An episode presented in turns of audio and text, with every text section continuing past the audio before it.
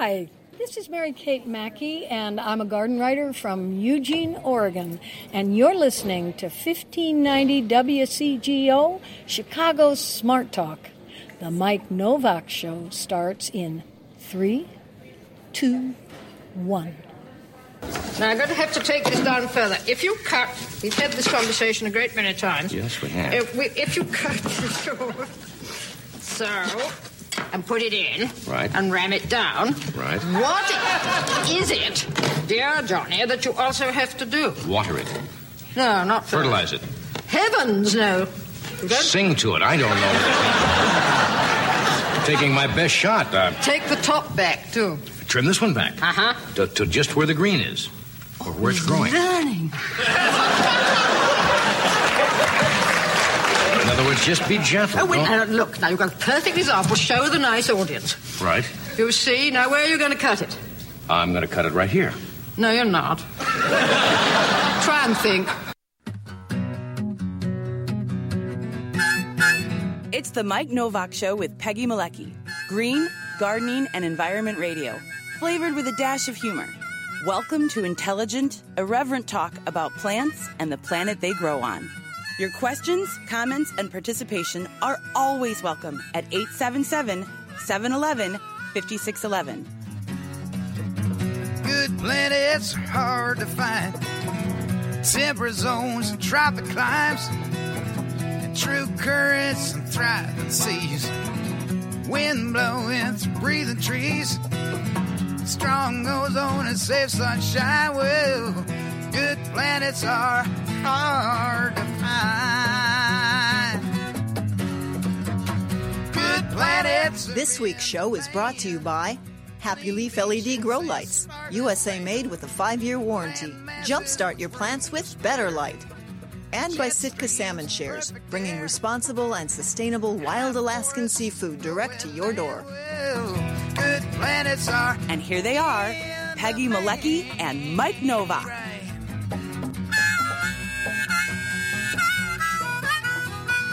Wow. We have a slightly new intro there because Mm-hmm. we have slightly new sponsors for the show. Um, I'm, we're very, very pleased. We got Happy Leaf LED is is back with us, and um, one of the great things about Happy Leaf LED is that dinger. Uh, dinger's Uh, Is it a sad? little dingy. That's good. Yeah. It seems fine now. it around a little, yeah. Yeah. Um, uh, Peggy and I are both. Um, one of the great things about doing a show like this is you get to choose who you want to have on it, um, and uh, and that and that includes sponsors. Um, it's not always the case in radio, but we're small and we get to be picky. And um, so we have people like Happy Leaf LED grow lights because we use them. Um, and you're going to hear in one of the commercials uh, that uh, we cut for this, uh, my story. Uh, every year, I get people say, "How come your tomatoes are are ripe now and mine aren't?" And I say, "Hmm, I think it's a Happy Leaf. It's a Happy Leaf LED grow light because I get them. I get them a really good head start." So th- the point I'm making is that when you really like the product, boy, it's easy to advertise. Boy, it's easy to have them as a sponsor on your show, and so we support them because they support us and we love their products. Same thing with Sitka Salmon Shares. Ding. Um, and they've been with us for a little bit this year now, and they are going to be through the end of the year. Um, and very happy about that because uh, uh, we love what they're doing with sustainable seafood. Um, uh, and they are uh, supporting CSFs, which are uh, community supported fisheries. And the idea is that you don't grab the big monster boats and sweep, swoop your, your net. You, you have family uh, fisheries that go out sometimes with a rod and a reel and they uh, catch the salmon and other products, and uh, you know th- where it's coming from, and they deliver it to the Midwest. How cool is that? So uh, you need to go to my website, mikenovak.net, and uh, go click on the links to Sitka Salmon Shares and to Happy Leaf LED grow lights, and you need to get them. I mean, the holidays are coming up; they're going to make great gifts. I know They it's. I know it's just barely scary, October. they are. Yeah. They are fantastic gifts. So uh, thank you guys for being part of the Mike Novak Show. And of course, if anybody else wants to do that, you just give me a holler, Mike at MikeNovak.net, or give me, I mean, just pick up the phone and call, okay? Uh, great show today. We're very happy that uh, we're going to learn uh, about sunflowers, about helianthus today. That's one of the things that's happening.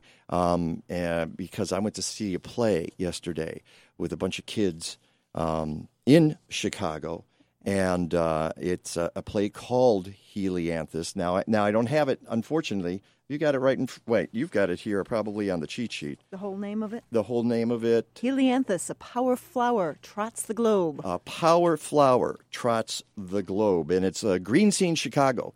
And Green Scene Chicago is going to show up in the studio. I think the whole cast is going to be here. So again, we're we're scooping Bill Turk um, because he's the he's a theater guy, and uh, uh, but we've got the theater people in here today, and we're going to learn the story of sunflowers.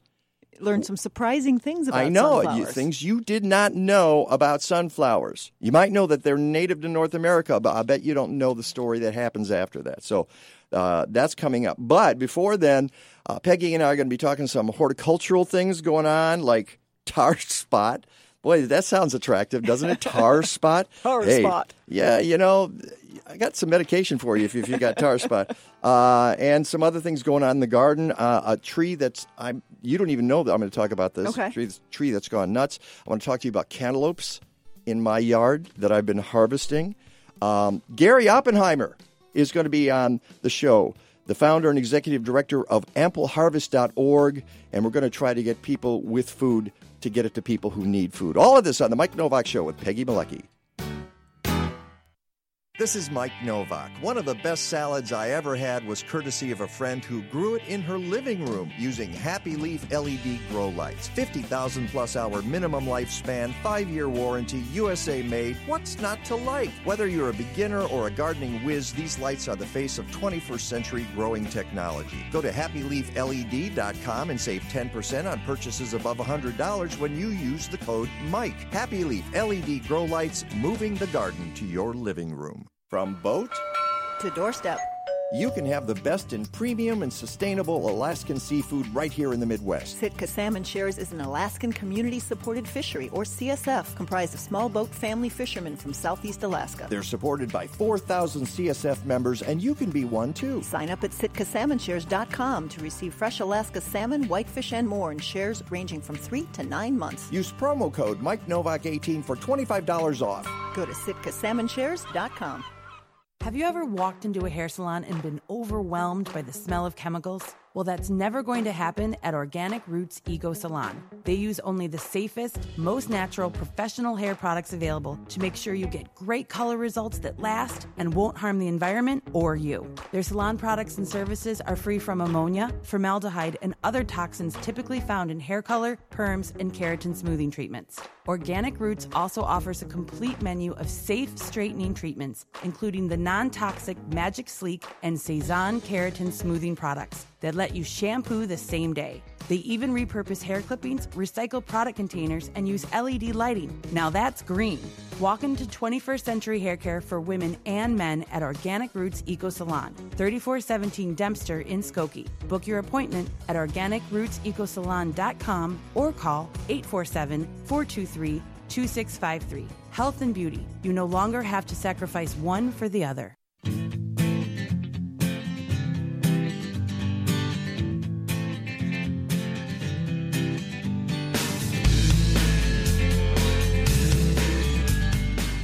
Welcome back to the Mike Novak Show with Peggy Malecki. Before we do anything else, we have to do a shout out to intern Andrew, who's uh, on the job today and uh, doing everything right, except for the donuts.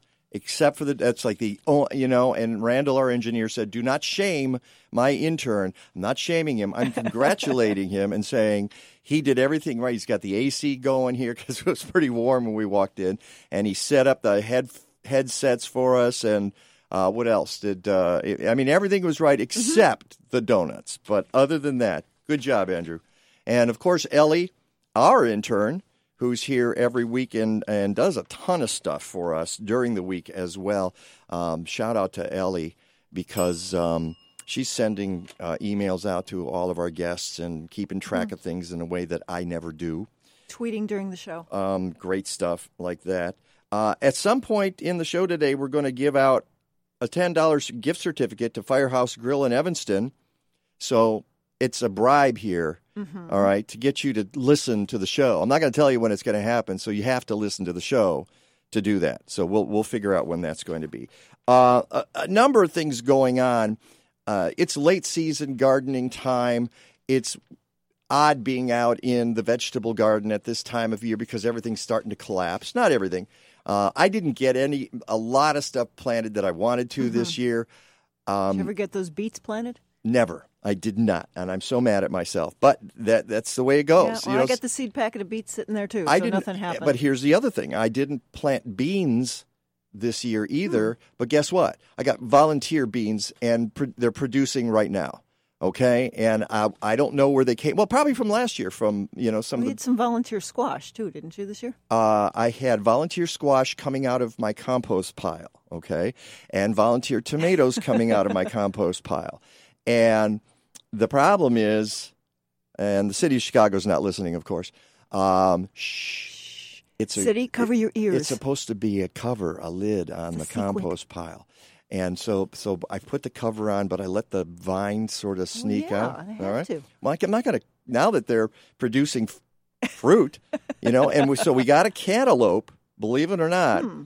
Now the problem is, I did mess around with the lid, and I was trying to make it as tight as I could, and I I kind of pinched the vine for the cantaloupe, so it I had to I had to rescue it, and it's so I I'm gonna I'm cut it open and see if it's any good. It's probably not, but I have cantaloupes that I believe you gave me cantaloupe plants, um, and what were they called? Do you remember golden something? Golden Hearts was one of them, and Rocky Ford Muskmelon. Okay, I don't.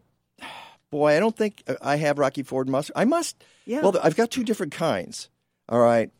And what's interesting is that we did some research yesterday. Kathleen and I were looking because the outside of it still has these dark green veins on it, and we thought, well, we, you can't harvest it. Well, one of them fell off the vine, Mm-hmm. and a critter started to chew on it, Uh oh. and it looked ripe. And I went, wait a second, that looks ripe.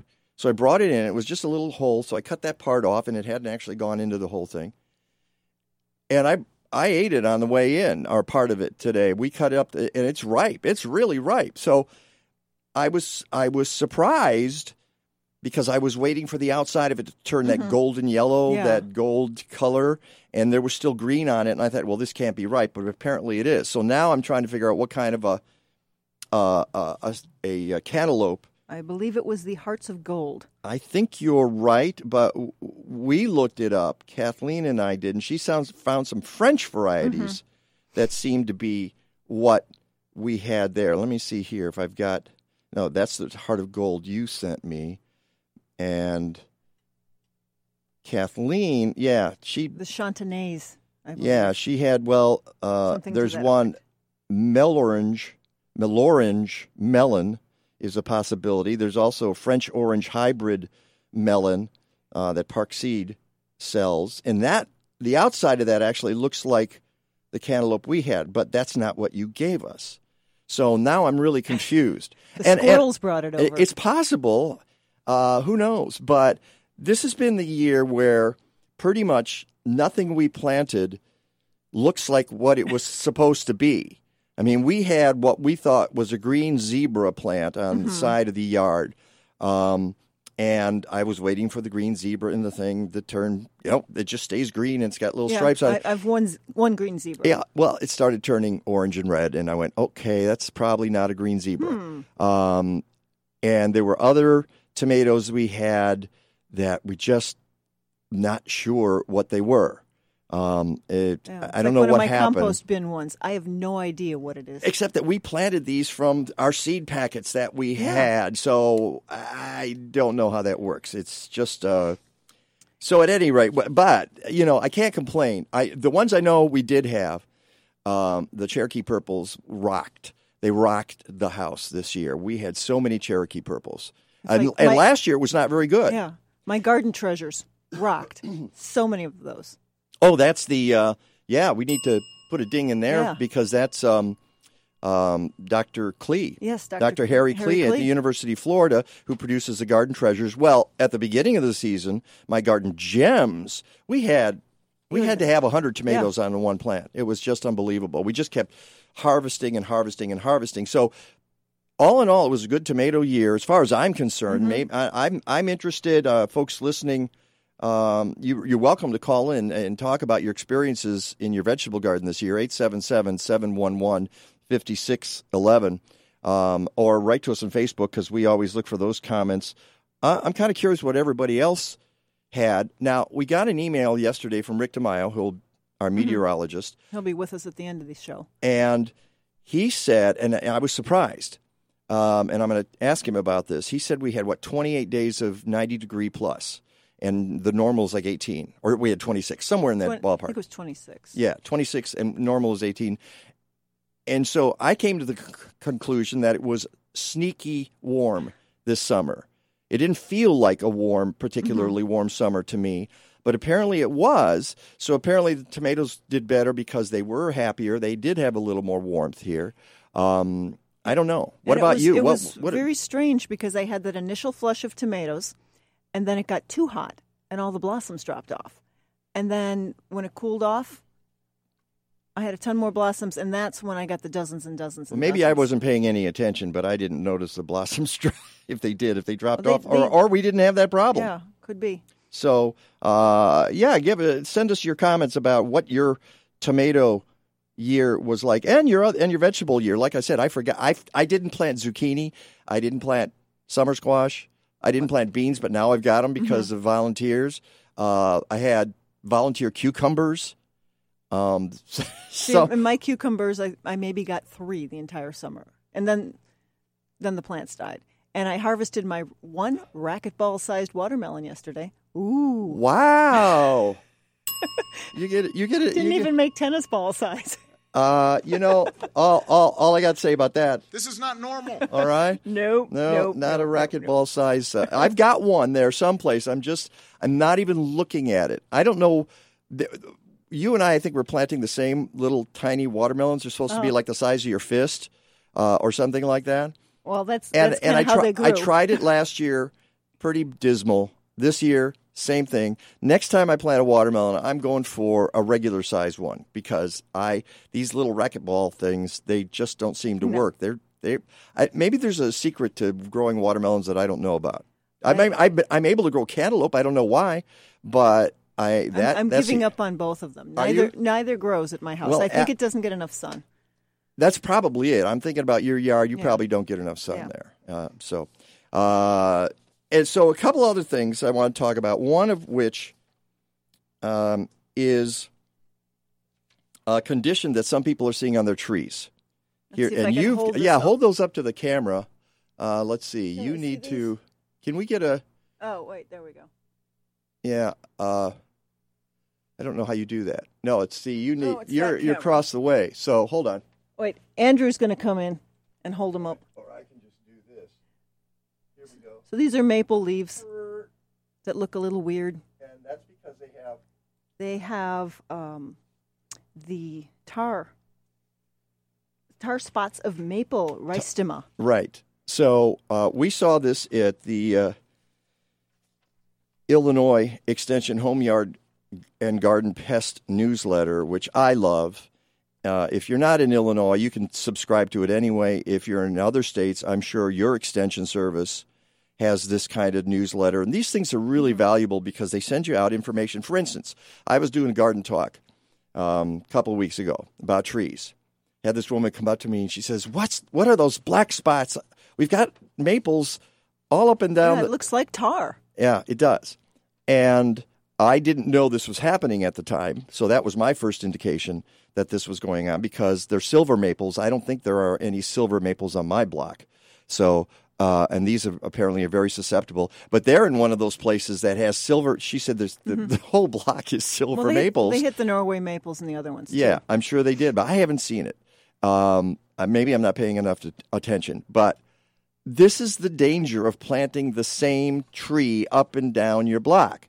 When one gets it, they all get it. And she said, Well, what do we do? What do we do? And I said, first of all, you contact somebody at Extension, or you go to your, you, you put it uh, leaf in a bag, plastic bag, and you take it to a good garden center, independent garden center, and you get it ID'd Or the Morton Arboretum or Plant the Morton Clinic. Arboretum, you know, uh, Plant Clinic and uh, Chicago Botanic Garden Plant Mm-hmm. Clinic, wherever you, Denver uh, Botanic Garden Plant Clinic. They all have plant clinics, folks. And uh, you take it in and you say, What's this? So before you do anything, but apparently she said that one woman on her block, her response to it was to cut down the maple tree. No, like, what? stop that.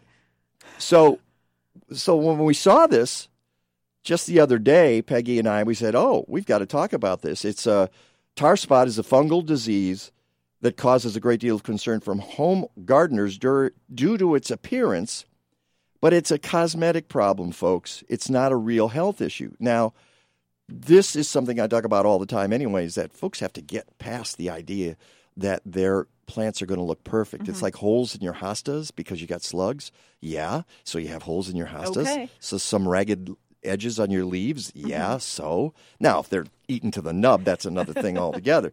But this tar spot, yeah, it's unsightly, and yeah, when the leaves fall down, they got tar spot on them. Yeah, it's a little gross, um, but it's not a uh, serious problem for your tree. Uh, early symptoms of tar spot start to develop on leaves in early summer. They often go unnoticed because they're fairly inconspicuous. Um, and uh, it's not until mid to late summer that the darker coloration of the spot shows up. And uh, late in the season, tar spot may cause some leaves, leaves to drop early. The number is generally not significant, and so little to no harm is done to the host tree. Tar spot often goes unnoticed on the host tree until some of the leaves begin to fall. Uh, here's the important thing: is so you don't want it next year. Management. The black spot, spots on the leaves contain fungal spores that can survive the winter. And this is the same thing if you have a rose bush and you've got black spot on it, you clean it up, get it out of there um, from under the tree or under the shrub. The spores will be released in spring as new foliage is emerging and will be carried uh, to that new foliage on the wind. Raking and destroying leaves will reduce the number of spores that survive to the next spring. Ideally, for this to be truly effective, everyone with an infected maple in the neighborhood should rake and destroy the leaves of the tree. And the problem is, some people are going to put it in their compost pile. It may not completely destroy the spores because home compost piles seldom heat up enough to kill the fungal spores. So you have to get the neighbors together and say, bag these suckers, get them out of here. This, you know, I, I Or just deal with it. uh, every year, though. I mean, it'll just keep Yeah. going on and on and on. Now, I usually tell people you got to use your leaves for compost, but if you got fungal spores on them, this is the one time where I say, yeah, toss them, get them out of there, just put them in a bag and and have them picked up and hauled away someplace. Unless you can get them to a commercial composting facility where they can heat up the, the compost pile enough to destroy the spores. So, uh, thank you to the uh, Illinois Extension Home Yard and Garden Pest newsletter. In fact, who wrote that story? Hang on. Um, what was the TARS? I want to make sure I give the. Here it is. This is a tar spotted maple. That was written by Travis Cleveland. So, congratulations, Travis. Thank you for the great information. All right, we've got about two minutes left. What can I mention one other thing? I, we were going to talk. I'll tell you what. If uh, we should put the link to this Okay. issue because they've got some great stories about getting to know common wasps And weeding. and weeding at this time of year. And one of the things they say, it's Michelle Wiesbrook who says, don't give up on weeding yet because a lot of weed seeds can still be released. And then you'll be fighting that question. Are we okay here? Did I do something wrong, Randall? Okay. uh, so, um, yeah, she says, be remain diligent. Um, with the cooler temperatures came a new flush of cool season weeds. That's one of the things that happen. Your grass greens up at this time of year because it gets cooler. Ah, but so do some of the weeds. And um, and she and said, they're all flowering and seeding. right. She says she's seeing a fair amount of common chickweed and henbit seedlings, um, some dandelion growth. Yep, it can happen in the fall, with much of it being seedlings. Um, this is the time when the summer annuals, such, such as prostrate spurge, common purslane. Now, I personally don't have a problem with purslane. I think it's ra- rather attractive. I leave it when I see it, but uh, but they become quite noticeable, and um so you're you're tired. A lot of people say, "I'm done with gardening." Uh, you know, hang in there for a couple more weeks and get that's when the weeds are just digging in their heels. that's right. They're just waiting for you to get tired. That's how that works. Okay. Uh, okay. So again, we're going to put that link up there. Uh, next, we've got uh, Gary Oppenheimer talking about food waste. Stick around. If it's fall, it's a great time of year to plant just about anything native. Once again, the Mike Novak Show with Peggy Malecki is happy to team with Natural Communities Native Plants to encourage you to make a quick, easy change in the world around you by planting natives. Just like bulbs, native perennial plants installed in the late summer and fall develop their roots and get a head start in the spring. This helps cut down on weeding and gets you more mature plants with better blooms next year. Fall also usually brings more rain and cooler temperatures than the harsh summer, which helps get plants established. Make a difference right now that is going to last for years. Make the switch to natives, Natural Communities Native Plants. Go to naturalcommunities.net and use the code MIKE. You'll get 10% off your purchase until October 1st. Bring birds, bees, butterflies, and beauty to your own backyard. Go to naturalcommunities.net. If you're a landscaper, educator, administrator, or even a homeowner who's figured out that a couple of junipers and a lawn ain't sustainable, the 2018 Impact Conference is for you. Presented by the Illinois Landscape Contractors Association, this day long event looks at how plant communities, soil, natural lawn care, stormwater management, and designing for habitat are long overdue parts of smart landscaping. Impact is October 16th at the Chicago Botanic Garden. Go to ilca.net slash impact conference.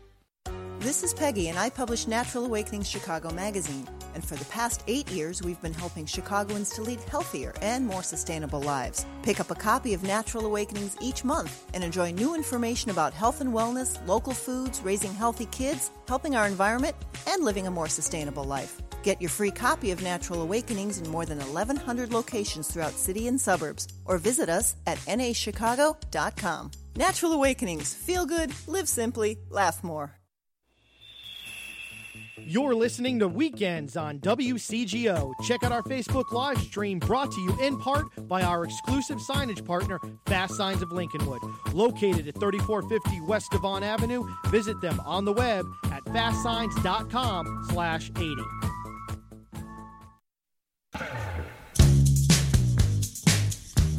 told you I can't make it slip.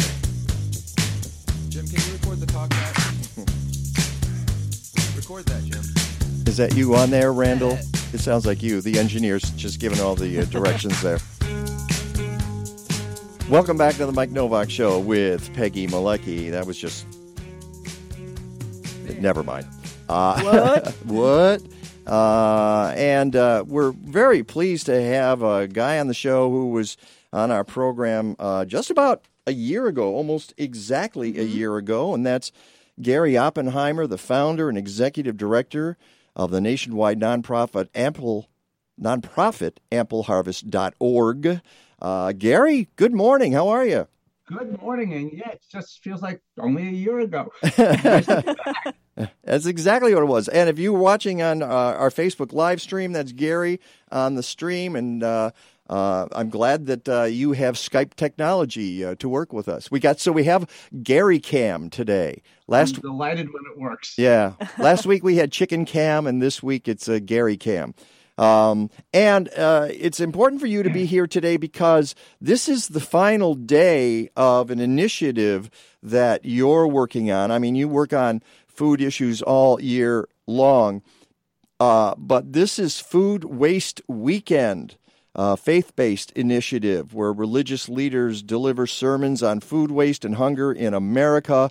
Um, how, uh, I guess I'm trying to figure figure out the question here because how effective how effective can one weekend be? I think that's my question.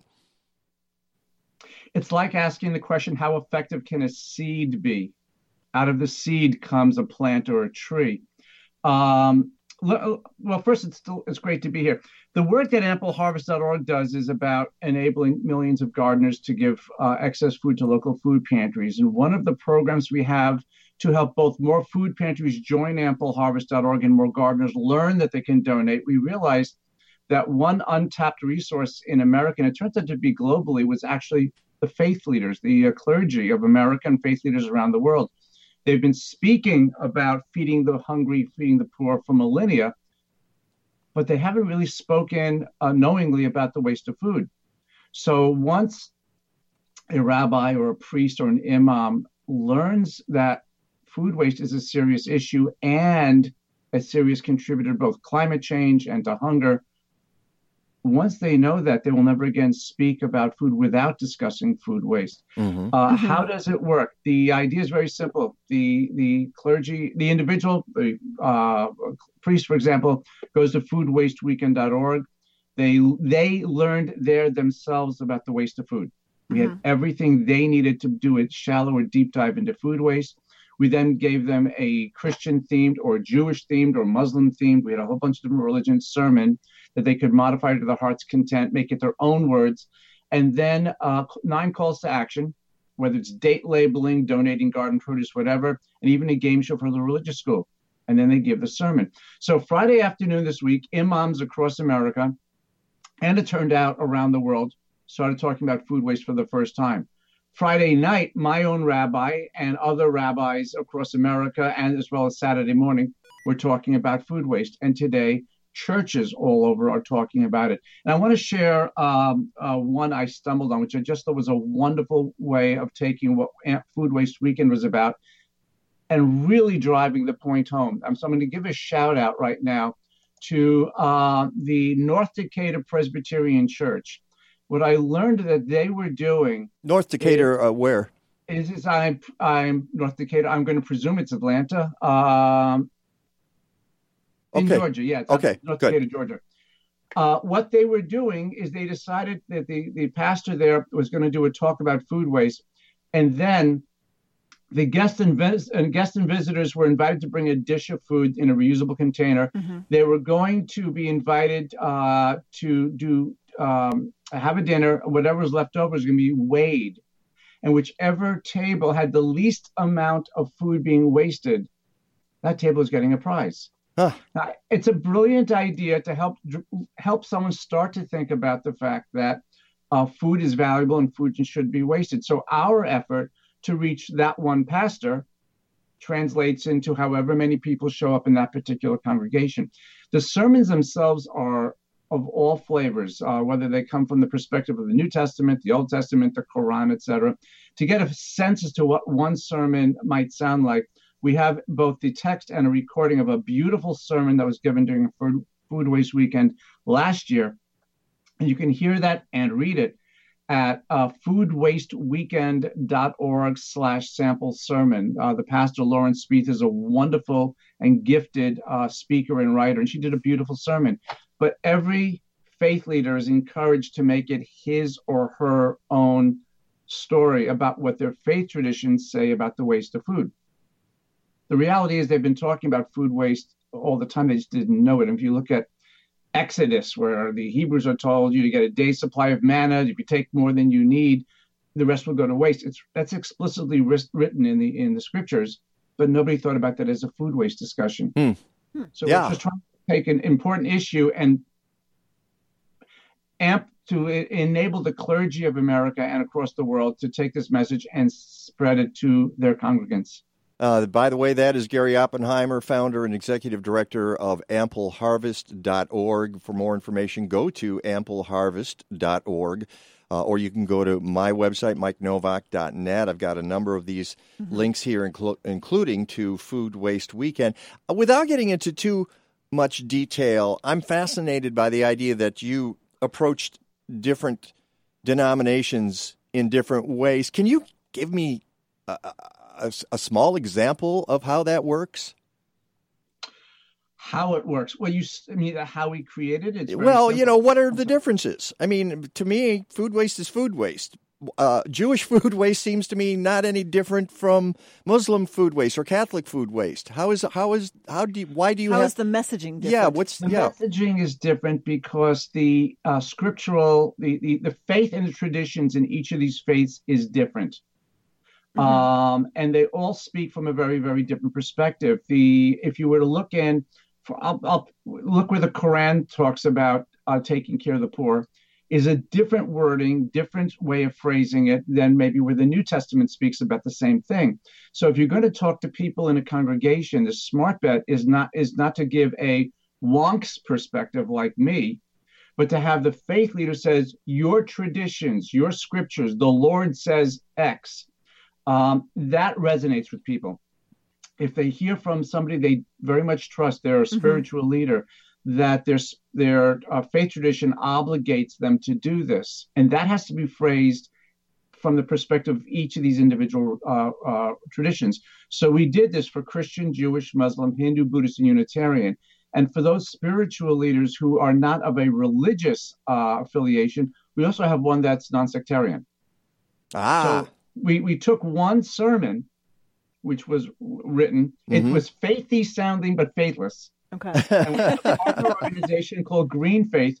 Uh, Mhm. they did a phenomenal job. They translated it into Christian Jews so that people who were in their organization, who were Christians and Muslims and Jews and Hindus and Buddhists, etc., rewrite the same thing. So very interesting exercise for anybody is to you can actually go to foodwasteweekend.org slash clergy you can see all the different faiths and you can see Mhm. how different faiths speak about the same thing Yeah.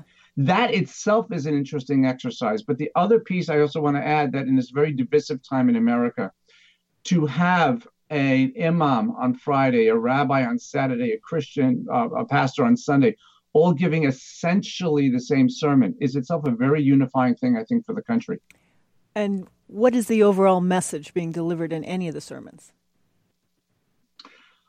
the food we have is too valuable to be wasted.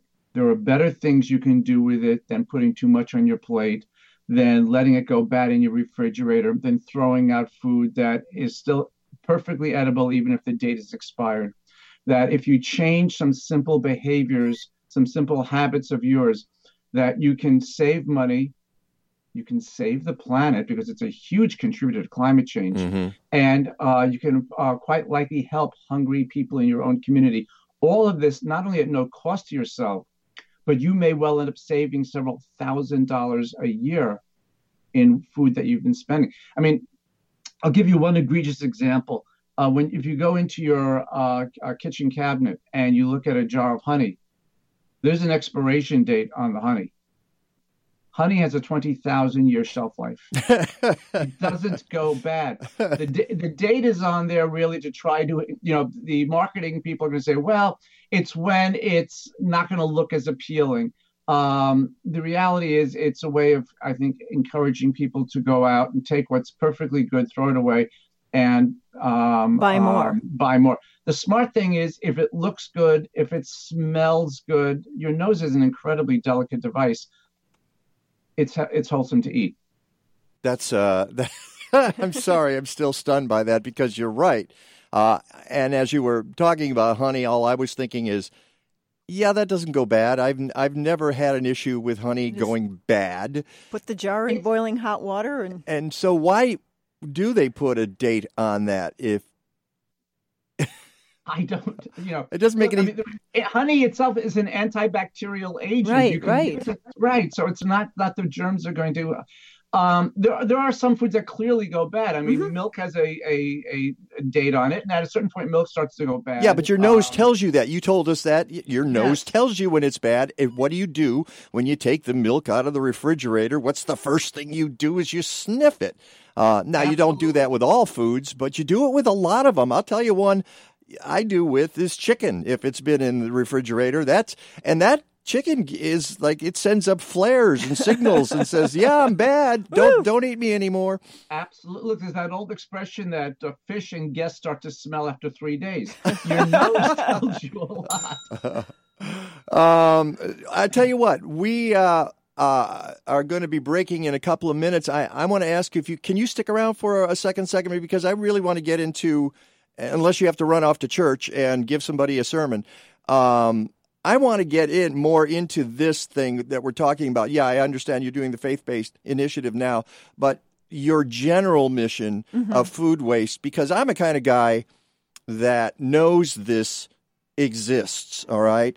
And I still am frustrated in my inability to be better about it and, and, and waste. At least I compost what's, you know, what I, I almost never throw away uh, a vegetable, certainly not in the garbage. I composted, but still, it, somebody could be eating that if Mhm. I were doing it right. So, yeah, you should get chickens, and then because that's your second step, and then you go to compost. I'm happy All to right. stay around.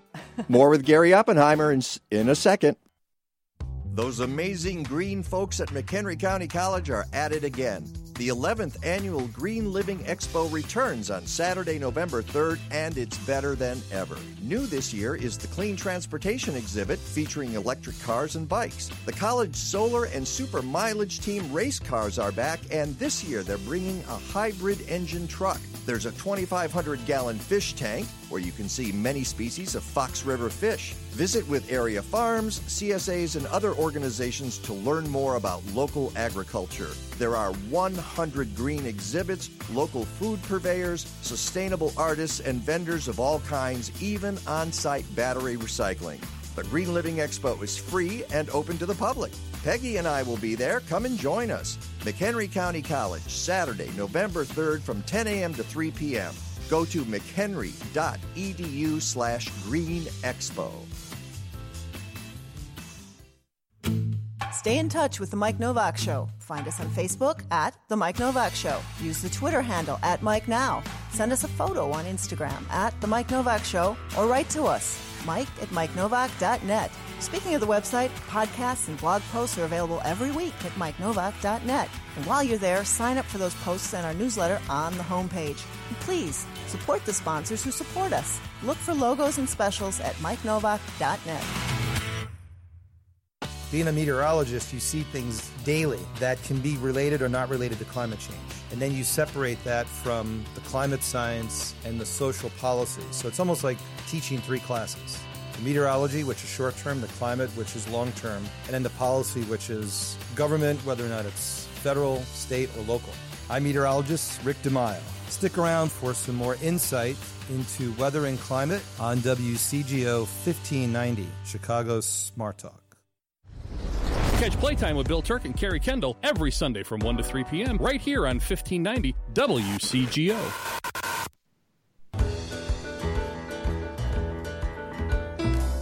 It's hot in December, cold in July. You guys ever When it rains, it pours out of a poisonous sky. California, the body counts keep getting higher. It's evil out there, man. That state is always on fire. Just been a hard day on the planet. How much is it all worth? It's getting harder to understand it. Things are tough all over on Earth. Yeah, this is the uh, the flip side of uh, good planets are hard to find. It's been a hard day on the planet. That's Loudon Wainwright Jr. Ah, yes. When my friend Mac uh, told me about that, she said you got to play that as a bump at some point. I hadn't heard that song No. before, so He's better known for Dead Skunk. Yes, uh, well, I can play that too. I've got it here. In fact, I'll probably have to trot it out. Welcome back to the Mike Novak Show with Peggy Malecki. Gary Oppenheimer is on Skype with us. Uh, he's the uh, uh, founder and executive director of AmpleHarvest.org. It's it's an organization trying to connect people with food to people who need food, basically. And um, uh, we were talking about something during the break that Gary wanted you to bring up again, Peggy, so everybody can hear. Let's share with the whole class. So we had a comment on Facebook from Lisa. Uh, they discussed this on the Mighty House show yesterday morning, um, which is a home improvement show, and she says all in all of her climate talks, people want to know what they can do around climate change, and this is a no-cost thing we can all do, avoiding food waste. people don't understand the significance of food waste on climate change. If cli- if food waste were a country, according to Project Drawdown, it would be the third largest country in the world after the U.S. and China in terms of contributing to um, uh, food waste. When you throw a To climate pound- change, you mean? I'm sorry. Yes. Yeah. Yes. Climate change. When you throw a pound of food into the garbage, food, even food scraps, you throw it in the garbage, it goes in the trash. It releases a pound of methane. The methane, uh, when it's released in the atmosphere, has the equivalent of 20 to 25 pounds of CO2. Wow. So just one pound reduction of your food waste is the equivalent of 20 to 25 pounds reduction of CO2. So you're not only, as I said earlier, saving yourself money, uh, but you're also actually helping to save uh, the planet, reducing climate change. It is very easy to do. Reducing food waste has a multitude of beneficial outcomes. Uh, on your own website, you say that food pantries nationwide need fresh food. They feed 42 million people. And you also say that food wasted because gardeners harvest more than they can use could feed 28 million people. And that's just in the United States. That's just the United States. It's 11 plus billion pounds of food that gardeners across America, and again, not farmers, we're talking just the backyard and the community gardeners that they grow, um, is a huge amount. You can see the information if you, anybody is more interested at ampleharvest.org slash study. We did a two-year study of 2,500 gardeners across America. Uh, Cisco Systems did the analysis, so this is an outside big name that did the analysis. And the numbers are on every level huge. Staggering. Yeah, yeah. And so that the things that any one person can do, whether you're a gardener and you uh, revert food that you would have wasted to a food pantry, or you're a pastor and you speak about food waste to the people in your congregation. By the way, 35% of the congregants are going to be gardeners. Are all huge ways of magnifying the opportunity to reduce food waste and improve uh, the, the climate.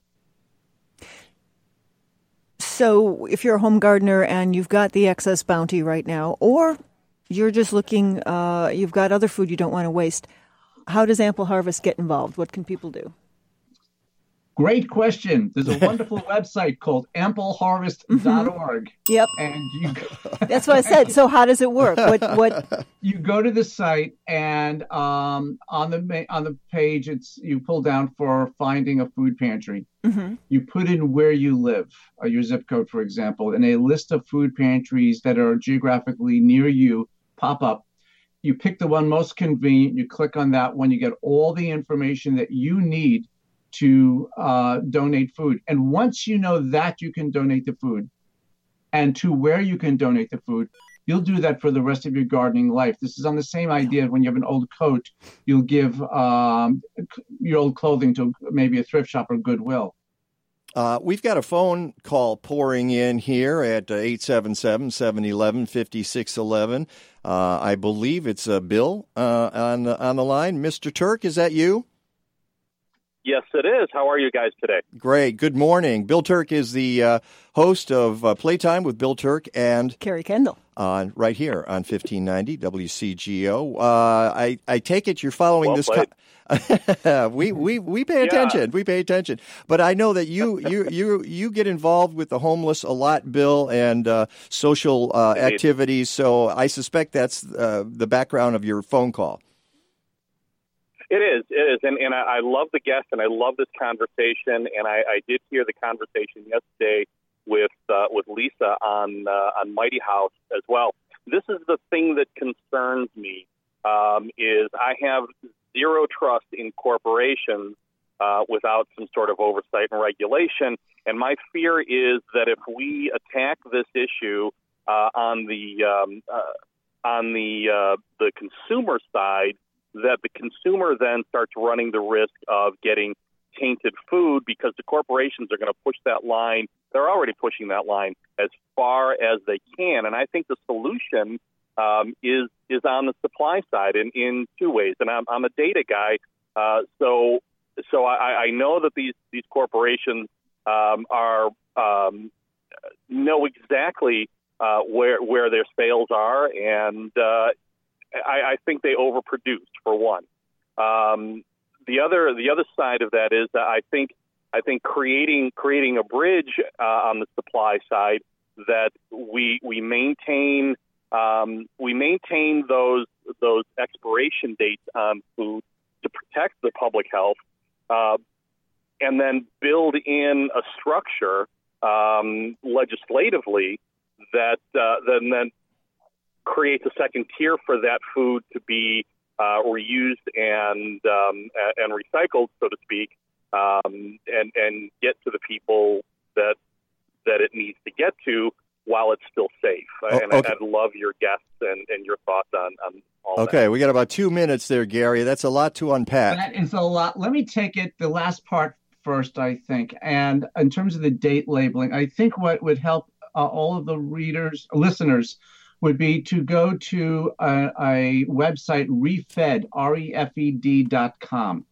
which is a phenomenal information site on everything about food waste. And you can learn a lot more about um, uh, uh, date labeling.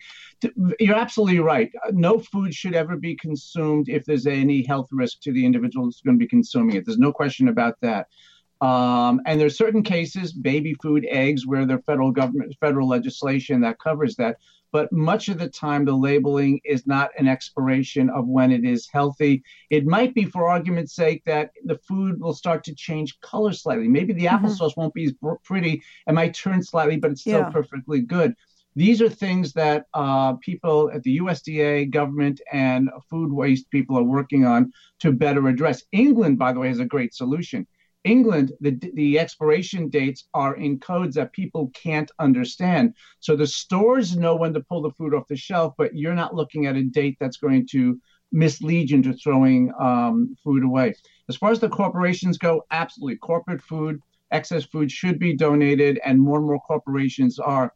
What ampleharvest.org is all about is educating individuals, enabling the individuals, and then getting out of their way so that you don't want your food to go to waste. You know they're hungry people. We're enabling you to make that donation. This is independent of what corporations are doing. And by the way, the food travels the shortest distance. It's in the neighborhood. So the food goes from your garden to a food pantry to a hungry family's a dinner table uh, within a few hours or on the same day basis, which makes it as the freshest possible food you can get. All right, Bill, thanks for the phone call. Appreciated. Gary Oppenheimer, thank you so much for, for dropping by again. Uh, again, the website ampleharvest.org. You can find a lot of different ways to make good use of your food. And I guess we'll talk. I hope we talk to you real soon, not just a year from now.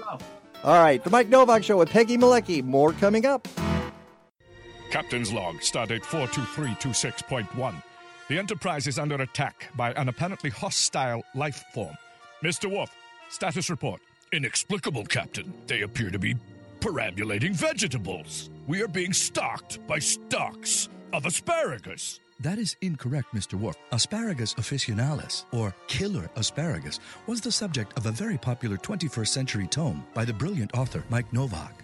Mike Novak. I'm familiar with his work. Mike Novak was one of the smartest, funniest people in the horticultural world of the 21st century. Sound red alert. Shields up. Tell me more, Mr. Data. He has been variously compared to Mark Twain, Dave Barry, and Edgar Allan Poe. Edgar Allan Poe, author of my favorite children's stories. Captain, I am attempting to access a copy of the masterpiece. Hmm, it seems to be available online at aroundtheblockpress.com. AroundTheBlockPress.com. AroundTheBlockPress.com? Yes, Mr. Worf. Yes, Captain. Aroundtheblockpress.com. How many times can I say it? Welcome to the second hour of the Mike Novak Show with Peggy Malecki. Green, gardening, and environment radio with just a soupçon of humor. Or is that a dash? Call us with your questions and comments at 877 711 5611. Here they are again Peggy Malecki and Mike Novak. All I need is good food to eat and make me healthy, wealthy, wide awake. Lettuce, tomatoes, rutabaga. What about those sweet potatoes? Well, make sure they get to somebody who needs them. Definitely. All I, well, all anybody needs is good food to eat, and that's what we were talking about. I saw a wonderful message from our friend Lisa Albrecht, uh, who is uh, with the Illinois Solar Energy Association and uh, Albrecht Solar. and Albrecht Solar. She gets the double ding. Uh, she writes, "Life is Albright Solar. Albright Solar. That's right. All right, that's true. Let's get the name right. Uh, well, you know, you could advertise on the show, Lisa. Uh, anyway, life is miraculous, she writes. Yesterday, I committed to learning more, and today, Mike leads me to Gary. Thanks, universe, and thanks, Gary, Mike, and Peggy. And if she, if you wonder what she's talking about, you just tuned in. That was Gary Oppenheimer from uh, ampleharvest.org. Go to ampleharvest.org, and they have all kinds of ways for you to make sure that your food gets to the people who need food And doesn't Uh, get wasted. and doesn't get wasted. I, I mean, if you're composting, that's like the last resort. At least you're composting. That's me. So I'm at, I'm at last resort. Uh, but uh, yeah, it's uh, we could all be better. We waste. I mean, it's we didn't even go into all the numbers. They're 40% at uh, least. It's staggering. Yeah. It's it's it's discouraging, is what it It's is. disgusting. it's disgusting. It's di- we have another D word we can use? Okay. Uh we need to give away Prizes, prizes, prizes. All right. So We are ha- going to figure we're going to find out who's listening and who's not. The studio has a large pile of $10 gift certificates to the Firehouse Grill in Evanston, and we're going to give one away. Yeah, let's do that right now. Uh, we're going to make it easy on you, not so easy on uh, Randall and Andrew and Ellie. Seventh caller at 877 711 5611. I just want to make sure there's seven people listening. That's why I do. so, seventh caller at 877 711 5611 will get a $10 gift certificate to the Firehouse Grill in Evanston.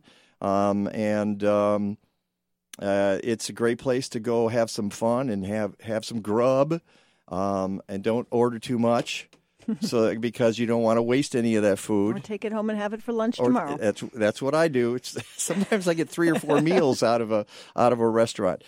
877-711-5611 you'll get a $10 gift certificate you're, if you're the seventh caller that's all it takes and the phones are lighting up. okay good to see that uh, next week okay folks Oh, yeah. this is like a this I I can remember when I was working in radio in Detroit in 1977. I was alone in the uh, the newsroom at uh, Oh, dear. WWJ, and the, the the AP. Oh, yeah. You know, it was actually five. It was a five dinger, just like that. And I went, "Uh oh, big Breaking story! news. Elvis was dead." I was, Elvis had left the building. and. I actually, for a long time, had the first copy. Elvis Presley has died, and I held on to that for a long time, and then I lost track of it. Oh well. Uh, uh, Dinger, next week we are not here in the studio. We are so excited. We are broadcasting live from Midewin National Tall Grass Prairie down Wilmington Way, and we are so excited because we are going to be on top of a bunker. Now, if you've never been to Midewin, it's the site of the old Joliet Arsenal. All right, this is where we built bombs and other stuff like that for World War II. And it has been converted into 19,000. Well, it's being, it's going to take a long time, but prairie is being uh, put in there. There are now bison there. In fact, we're going to be on top of one of the old bunkers that still exist. You can go inside the bunker, and maybe we're, we're going to have bunker cam there next week. That'll be the Echo Cam, too. Echo Cam, Bunker Cam, man.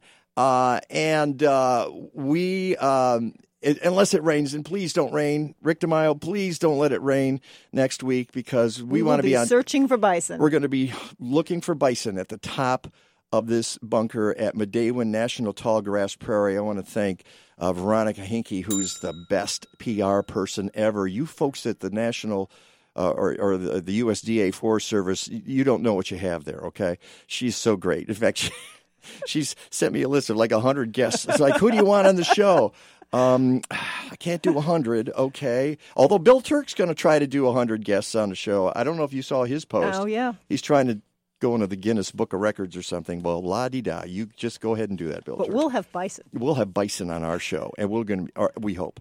So Well, very because there's a lot of National Bison Day and other activities coming up. So and this is uh, a I think predecessor to that. Open Lands is going to be involved with us next week. I think.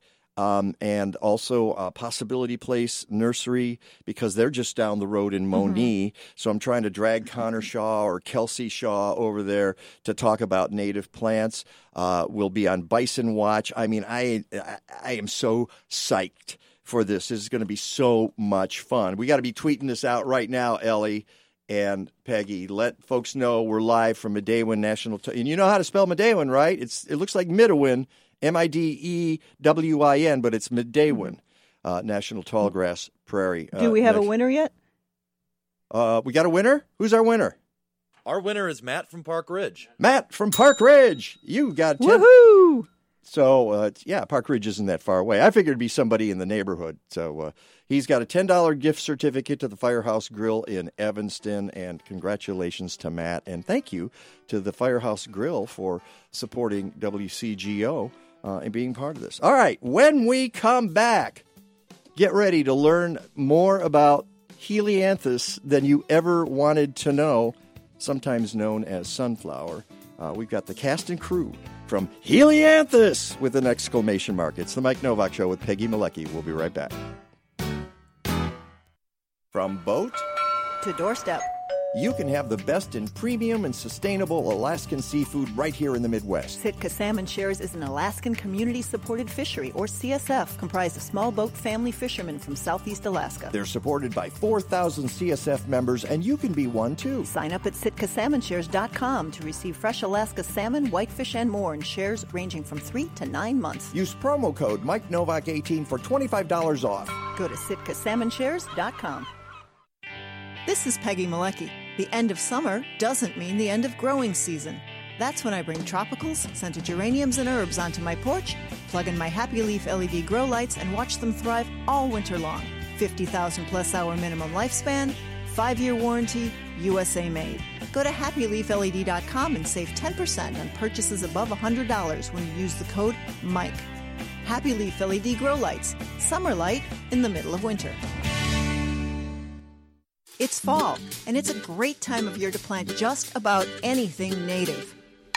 Once again, the Mike Novak Show with Peggy Malecki is happy to team with Natural Communities native plants to encourage you to make a quick, easy change in the world around you by planting natives. Just like bulbs, native perennial plants installed in the late summer and fall develop their roots and get a head start in the spring. This helps cut down on weeding and also gets you more mature plants with better blooms next year. Fall also usually brings more rain and cooler temperatures than the harsh summer, which helps get plants established. Make a difference right now that's going to last for years. Make the switch to natives, Natural Communities native plants. Go to naturalcommunities.net and use the code MIKE. You'll get 10% off your purchase until October 1st. So bring birds, bees, butterflies, and beauty to your own backyard. Go to naturalcommunities.net.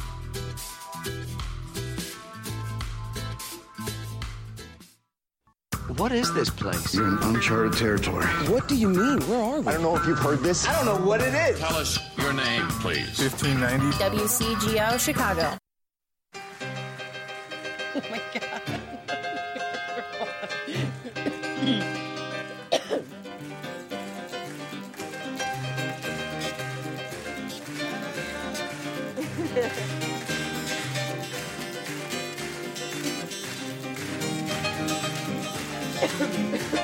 Okay, folks. If you okay, if you're gonna cough, you gotta like turn off my mic, not theirs. Turn off their mic when they're coughing. mark, mark, mark those microphones there on, on the control board. Welcome back to the Mike Novak Show with Peggy Malecki. Uh, we're very uh, pleased to have a bunch of coughers in the studio. Uh, uh, okay, you too, Peggy. You can turn your head away too, as well. Uh, I was very happy yesterday that I got to go out and uh, see uh, a production. Um, I, I've seen a fair amount of theater in my life and uh, been in a few shows myself, but uh, this was outdoors. This was up on Winthrop, North Winthrop, 4900 North Winthrop in Chicago. And basically, what is uh, i- i- it's an empty lot, you know, between buildings, between two and three flats, and uh, there's a garden there, and it has been turned into a theater uh, by a group called Green Scene, and uh, one of the folks who's connected with Green Scene is Marty Sanders. Marty is in the studio today with some of the folks who performed yesterday. I'm going to start with you, Marty, before I introduce the other folks here. Marty, tell me a little bit about Green Scene, and welcome to the Mike Novak Show, by the way. Well, thank you. Thank you for having me. Um, Let's tell, pull that microphone up just a tad. okay. Oops, Sorry. you broke it. Whoopsie. Try that. Is that better? Okay, now bring it down. There we go. Okay. There we so, uh, Green Scene uh, was started back in 2013, and I began to envision this idea of a theater garden that uh, would use kids and community to create community programming, arts programming in the garden. So it kind of developed over a number of years, and it's actually uh, a, a project that is ongoing right now. I work with teenagers every summer in the garden, uh, and they become my Green Scene Teen Ensemble. And they develop the garden space and the shows that I develop in the garden with them. And so we have turned our theater, our, our, our green area, into a theater. Um, using the different vegetables and different plants that we plant every year. And has has the theater been in that space the whole time? Yes, we intentionally planned the space with that theater in mind. Ah. So And- there- and you That's had- the and- Harmony Arts Garden. the Winthrop Harmony Arts Garden. That's right. yes. That's what I forgot to mention. I'm sorry. Yeah, Yeah. Harmony Arts Garden. So when I looked at the space um, initially, it was a it was kind of a trashed out piece of, Of course, land. that's the way those things work in Chicago. Yeah, yeah. And um and so it, there was a big shady zone that wouldn't be ideal for growing. So that's where we have kind of put our our theater garden Right. space. But along one wall of that, it's very bright and sunny. So we're able to grow really tall different plants along that wall and that becomes the backdrop for most of our shows, including helianthus. Although, Right. although I've seen, uh, I saw in other years that you had some vines there Yes. and other things. So we do earth-based tails. We develop um, different tales based on different plant life. So this year we to- told the story of the sunflower as it uh, j- made its journey from Mesoamerica all the way to Russia. Don't to you use those big words on me? Yeah, it's Mes- Sunday Me- morning. Mesoamerica. Come on. Yeah, so it was cultivated uh, initially by the Aztec people. Okay. And then it made its way over to Spain. And then it made its way to the Netherlands where Peter the Great fell Wait, in wait, love wait, with wait. it. Okay, now you're getting ahead of it. So, I mean, because Peter the Great is happens to be I in, know. in I the know. He studio is here. today. He, Uh, so, uh, uh, although he seems to be uh, to have a, a cough, so uh, So let's introduce Peter the Great over there. okay. Hey there, Peter the Great. Hey, what's up? Uh, my name is Hakeem Muhammad. You know, Peter Uh, the Great was my role. one, just one of your roles because everybody plays a lot of different roles. And Right. standing, okay, so uh, Hakeem, what was it? Hakeem Muhammad. Hakeem Muhammad. And next to you is Um, Evelyn Hernandez, and Eh. I played Helianthus. she. Pl- she's kind of the focal point of Mhm. the show, and and not only uh, does she play Helianthus, but you have sort of a Helianthus puppet in your hand Yes. as well, which is that which I love. It's, it's a really cool puppet. All right, and next to you is, Uh, Ida Zaleka. and you play a bunch of roles too. What's what's what are some of the roles you play? Okay. Uh, there's a lot of them. Um, let's see. I am a European. I am Vincent Van Gogh. Oh, that's my favorite part. You like Uh, your your Vincent Van Gogh rocked the house, and and I when I got home last night and I was putting this all together, I was kind of mad at myself because I did not get a photo of you playing Vincent Van Gogh because that, that orange beard was hilarious. that was really funny. I missed that. You're also the Queen of Spain. The Queen of Spain. Yes. The other one. And Um, a conquistador. a A conquistador. conquistador, Mhm. yes, and you guys have fight scenes in there, And a boat. and a I boat, die at the end. That's great. and and chases. You have chases through, through the stage. I mean, it helps to have a place where you can run off to behind the growing plants. Right. You know? And and in fact, I love your dressing room because it's like on the other side of of a bunch of rudbeckia. I think is what you've got Yeah, there. it's called autumn sun coneflower. It's tall. It's a very tall flower. Yeah. and it grows. It's beautiful in July. and it's it is yeah, past it's- prime now. You can see the Yeah. seed seed heads on it, so Right. it's really cool. Right. So, but uh, the the the dressing area where they and the costumes, by it's the their way, it's their green room. Their The- green room the is gr- literally green. Exactly. Bars. uh, and um, I, I have to tell you, I I loved everything about the play. I loved the acting. I loved the script. I love the costumes. I love the props. I love the energy. I mean, just all of it was just excellent and very well done. You, uh, you guys, you got. I was at the three o'clock show. What was uh, and the, it, it was packed. Did you? Was it like that at five also yesterday? I think it was kind of less at five. than Yeah. three o'clock. The- Yeah, the- more, more kid- kids Well, at but then see that you guys need the kids Right. because there were a lot of adults when I was there, and they. I'm sorry, they just don't get it. Okay, they're not going to jump up and be part of the cast. It's just you know, but, right. 'cause This it- was a pageant, so we did invite 10 kids Mhm. into every show.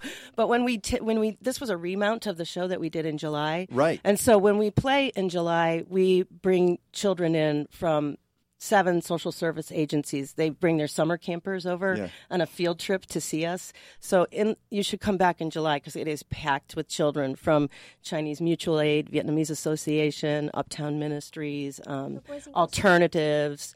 McCormick Boys and Girls Club. Mm-hmm. Um, we just uh, we we do a lot of outreach into the neighborhood and bring all those kids in to see the shows for free, and it's really so fun to involve them this year in the pageant and actually put them on the stage because a lot of those kids are also in garden clubs over at the garden so they're they're familiar with the space and they're familiar with planting and we also brought some of them in to make props so all those fish that you saw Mhm. yesterday Yeah. in the when she's when helianthus is sailing across the atlantic Uh-huh. those were all made by kids from the neighborhood Oh, and awesome. um, all the sunflowers that were planted all over the set, the little, th- those were all made by children from the neighborhood. So we have, like, it's very, um, we reach out in a lot of different ways, and it's a lot of fun.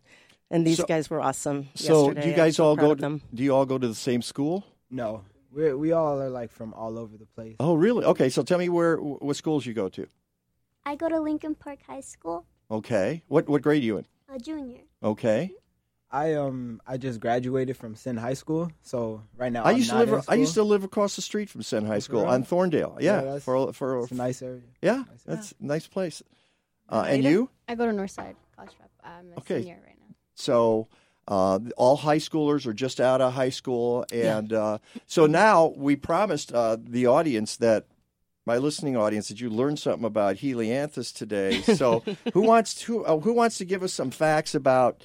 Uh, you start. I think. Yeah, they're they're they're, they're all looking at Evelyn there. So uh, tell us uh, She what had the title role. yeah, you had the, so you must know something. Although I'm going to make uh, uh, Hakeem do something as uh, Peter the Great at some point. I'm just, that's Uh, so tell us what what do we need to know about Helianthus to start? It started in North America Yeah. or, or or in the Mesoamerica Mhm. as uh, uh, which is now Mexico. Right. Uh-huh. Yeah. Uh, the Aztecs used the sunflower as kind of like their main source for clothes, food, um, Shelter. shelter, and they pretty much praised the sunflower because of how much they used it for, and um, but it would but it didn't look like the sunflower that we have now, did it? Yeah, it didn't. It used to. I guess it used to be pretty small, but Russia genetically engineered it now as the famous mammoth Russian sunflower. So it's a lot taller and bigger. Not as Those darn Ruskies had to get involved. All right, all Yeah. right, all right. Peter the Great, uh, tell me about your participation. In, well, first of all, as you you tell in the play, and you started to tell us, Marty, and I Mhm. interrupted you, but I wanted the kids to help Got do it. this too. Is it starts here, and then the conquistadors come, right? Uh, so, conquistador, tell us what what you guys did. Just talk right into the microphone. I died, but um, that's that's got me. Um, but uh, my fellow actor who was conquistador, the other conquistador with me, Jesus. uh, Jesus. Jesus. Jesus, yeah. Uh, okay. So- um, shout out to Jesus. Uh, Shout out to. Jesus. All right. yes. um, so uh, he took the sunflower to Spain to meet um, t- for the Queen of Spain. So Mhm. I played as Queen of Spain, and he took the sunflower across the Atlantic to meet me. Um, Just one sunflower, though. right? Just, one plant. one. I would think, I would think it was think more just- than yeah. one sunflower, but you know, we That only makes have sense. one. Ever. But in general, the conquistadors brought the sunflowers back to Spain. Right. Right. Right.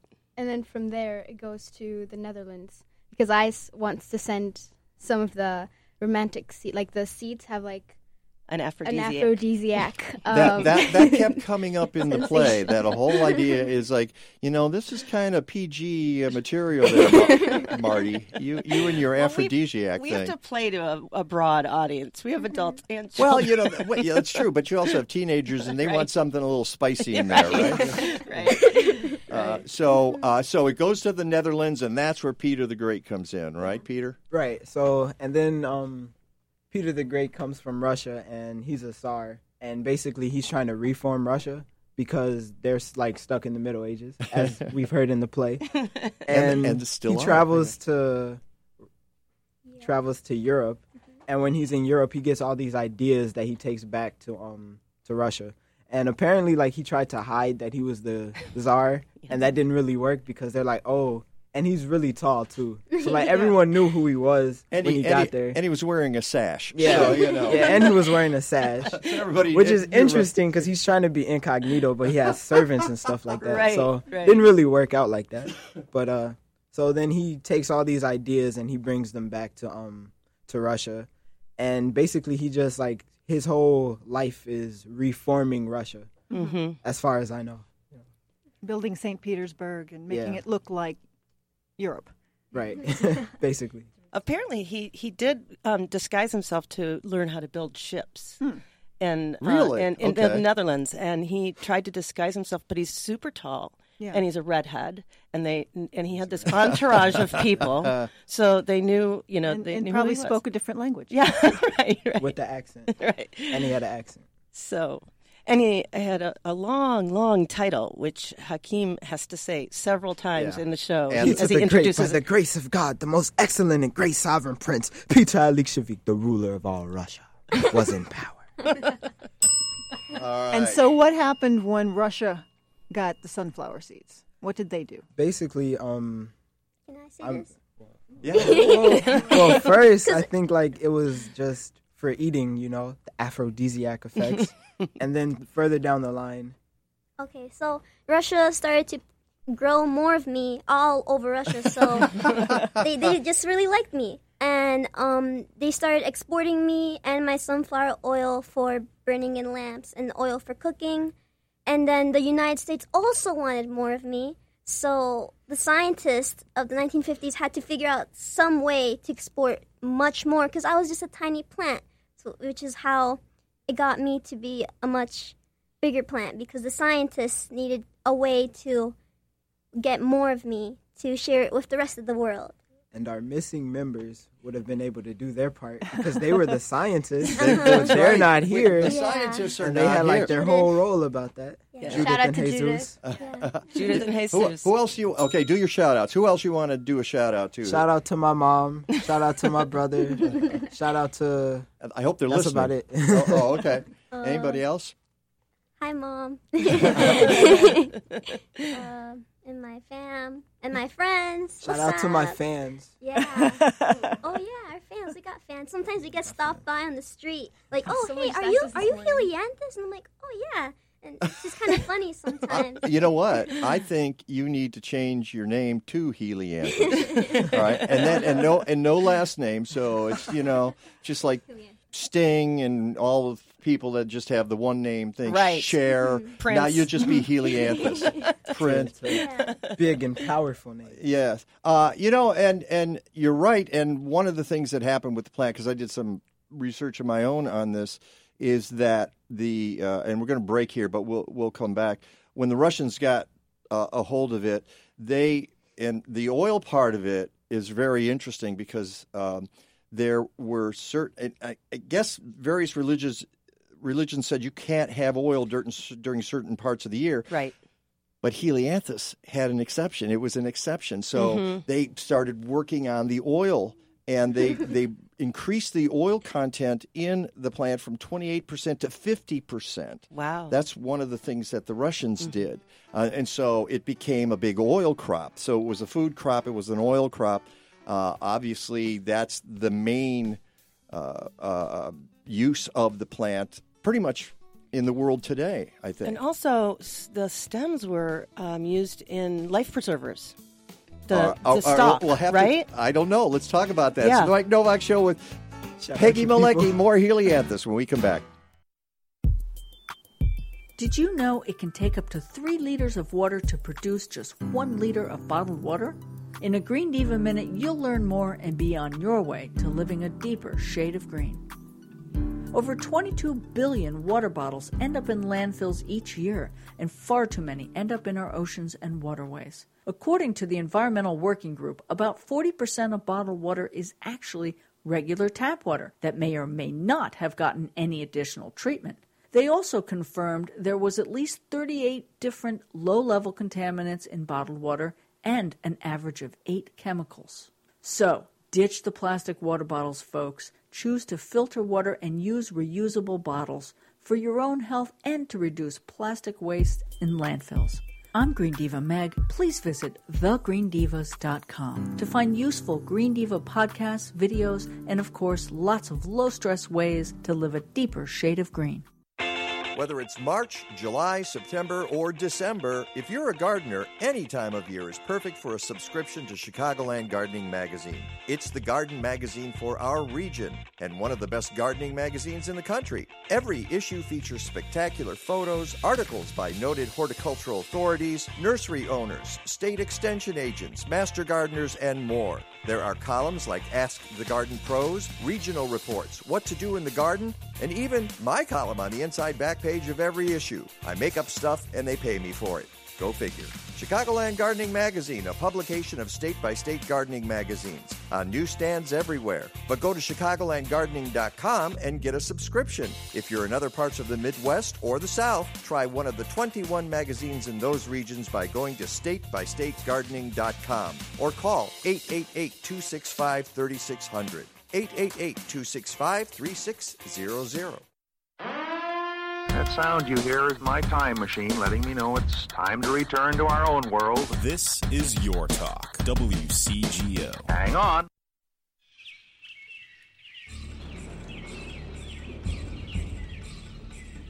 And here we are on the ship taking Helianthus from Mesoamerica across to Spain. You, you guys could have used this. You know, one of the things I didn't mention, you also had music, Right. a- accompaniment. What was the name of the uh, The pollinators. The pollinators. You got it. Mhm. All right, they get a ding too. Yep, All right, thank right. you. And uh, it's just uh, it's it takes a village to put on a play, doesn't it?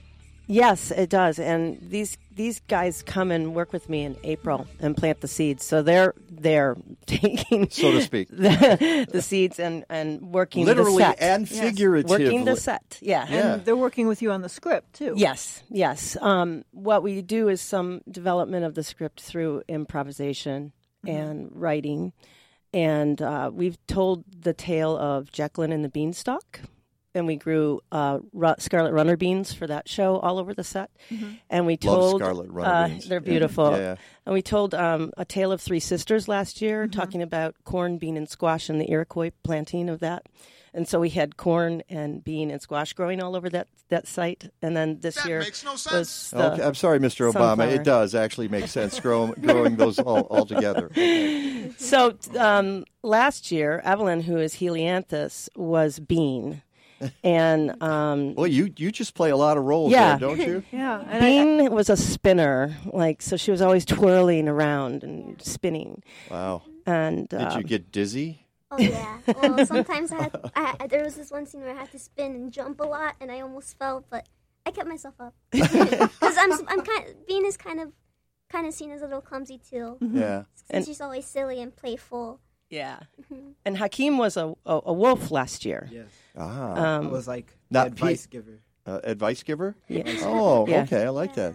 Not- and in the past, Ida was the uh, in Jacqueline and the Beanstalk. She was what? Jello the cello. Jello the cello. Jello the she cello. plays cello, and so we r- replaced the the um, golden harp with you should have brought it. on I, cello. I, I'd have let you play here today if you, if you, you know. That's one of the things I like is that it just, uh, it was, it's very, uh, I hate to use the word, but organic. Mm-hmm. Um, and um, so, tell me a little bit, uh, you guys, uh, as actors, um, putting this together. Um, do you do you like acting? Is this something you want to pursue? Um, tell me a little bit about the process of rehearsals. Uh, what what did you find interesting? What did you uh, find challenging? Well, uh, I'll just talk about this. Yeah, go ahead. So last year, what we did was like you can step right up to the mic. last year what we did was we kind of like before we started marty gave us like a prompt like what would you do in this situation like if you were this character and then like write all the things that the character would do and say and how they would act in that situation and then we brought it and that was kind of like how we got our roles somewhat Mhm. for that last show which was the three sisters this year it was more like um rehearsal that was like a main thing that we had to focus on because like we all had a lot of lines i had a lot of lines Yeah, you evelyn do. had, Yeah. evelyn had like probably more lines than me and a lot of Uh-huh. narration so Yeah. like, what we had to focus on was like making sure we got it and then like we had the right inflection in our voices and all of that when we were doing it because uh like if we miss if we miss something then everyone else is going to be like what's going on and then we have to just go Well, from, welcome go from to that theater, point. okay? Yeah. it was a lot of Improv. improv a lot of improv was, was used in the show But Yes. uh, uh, Evelyn, yeah, you have a lot of narrative there. You're up there saying, and then the Helianthus, you, Yeah. yeah, it, and now, keeping the puppet going at the same Mhm. time. yeah. Yeah, the puppet was kind of hard because it's kind of like multitasking, Mhm. and it, that was pretty hard Yeah. for me. But and also the narration because sometimes in the beginning I didn't really get what was going on, so because of that I wasn't really getting into my character and going with the lines with the flow. So that was pretty hard. But Miss Marty gave me advice to um, color like color code them and practice them in order that way, and that, that kind of helped because and also imagine it because that that helped me um know what was going on and what my role was, and I really got into character that way.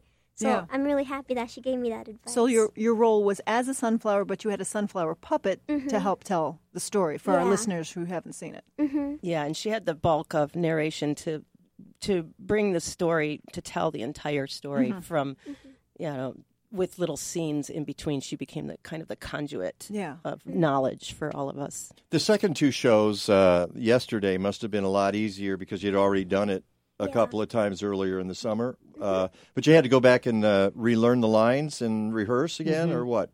Uh, it was kind of like we didn't really go back so much because like I kind of remembered it at that Uh-huh. point, so I didn't really rehearse that much on my own time. And then we just yeah, I, I didn't really rehearse that much on my own time. Wow, busting then- himself here. And then like once we got to it, it was like okay, we got most of this. Like we remembered a lot of it, but there were a few Mm-hmm. Sure. specific parts that Sure. it's like dang, Yes. Yeah. gotta go back over that part. Right. Ida? Yeah, it went a lot smoother. I have a lot of characters, so Uh-huh. like changing costumes and everything was quite a mess at the beginning. But um, like the second time we put it up, it, was it really flowed. It was really Yeah. good. We um, we got everything together. That's, uh, again, part of part of the fun is the quick changes that you guys do. Running off stage, grab a prop, grab a Putting beards piece, on and- putting yeah beard. so, some of that was just a stitch. There's a lot of women with beards in this I show. know. I like that part I of know. it. That It's was a lot of pretty fun. very Yeah. fun. Um, see, in the old days, what we used to do is that men would play women, but now it's women playing men, which is so much better. Yes, yes, Marty. And it is true. Peter the Great did have a beard tax when he went when he went to uh, Europe and he saw that they weren't wearing beards. He came back and he made his nobles pay a tax if they wanted to have a beard, which is why um, in our show Vanya, who is Peter the Great's manservant, played by Judith. Shout out um, Judith. shout out to Judith. Um, the, when he says you have to pay a tax, she immediately removes her beard. I don't know if you saw that moment. Uh, yeah, I, d- I did see that. And um, uh, Mr. Obama says, This is not normal. Okay. "Oh my god That goodness." was a good part of the show, but I feel like I could have like played it off a little better because it was kind of rushed in the last show because it was like you'll pay a tax, and then like I kind of looked and she's taking the beard off, and I'm like, let me look back away. From her. Wait a minute, wait a minute. But Yeah. you try to get Vincent Van Gogh to pay Yeah. a tax too. yeah. It was salty. I didn't want to paint it. So, uh, what's next for you guys? Uh, I, I do do uh, acting in, in high school as well. Are you planning to pursue this, or, or what are you studying?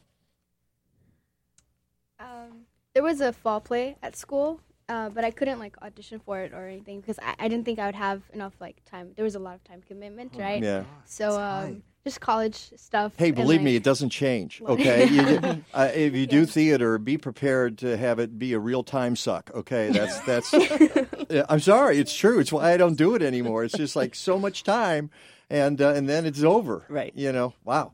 So, but so do you, do you want you want to do more theater? I do. I am interested in uh, trying to do more theater, and maybe later on in high school, they're like other plays, but they're Mm-hmm. Mhm. musicals, and I can't sing. So I'm looking for the non-singing roles. Um, You know what? It's nice to know your limitations. It's good to know that. I mean, I heard that what's his name tried to sing in Mamma Mia, um, the tall. Uh, oh, uh, oh! I, I'm not going to remember his name.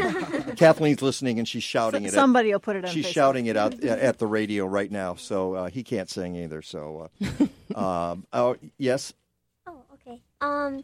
Well, I like to act for fun because I am able to make people laugh and happy, and I really enjoy seeing many people, even adults and old people and small people, be very happy. But I'm not sure. Huh? What about big people? Okay, big people too. uh, everyone. I like to make people smile, and acting is gives me that ability to do that. But also, I- I'm not sure if I want to do that when I grow up because I really like I- I like to help others and learn about different cultures. But maybe acting would be like a fun hobby, like if something's going on, like the garden, like that's one. So, what do you want to study? Um, I'm not sure. Like I said, I know it's just- early. You don't have to make up your mind today. Yeah, it's okay. Yeah. In, fa- in fact, yeah, I want you to make it by uh, about 10, 55, 45. Could you, could you have that uh, figured out? Could you have your life figured out for me, please, I, by I just I just know I like to help others and learn Mhm. about different cultures and uh, you know when I grow up I, I really like to travel around the world and maybe help many people if if I can. That's Yeah. pretty much what I have in mind. And Hakeem, what about you, dude? Uh, I mean, I like acting. I did a little bit of acting in school. I did a um a improv after school matters program, and that was kind of like the first acting thing I did. And then from there, in um senior year, there was Othello, and I played Othello in that part. But it wasn't like really serious. But, uh, Oh, this uh, is- this is if it probably was, more I was going to have you say, "Okay, give me some lines. I'll do some Iago. You do Othello, and let's let's let's roll on this." Um, but yeah, and then but like when we did the Othello thing, we even um tried to like make it modern.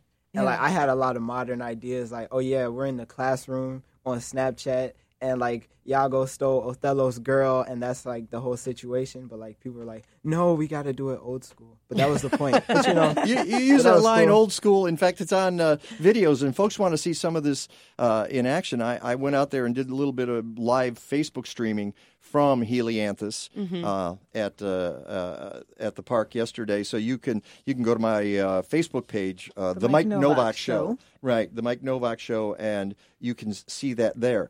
Uh, Incidentally, it was Pierce Brosnan.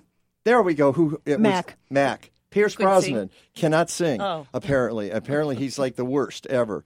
And uh, so, uh, you know, you don't have to worry about it. There are ways you uh, you can get around it. So, uh, Marty, you- if if I can ask Marty a question Yeah. here, um, you've been teaching garden arts to K through 12 Mhm. for a while, Mhm. and what what's your overall goal with that? Where are you taking that?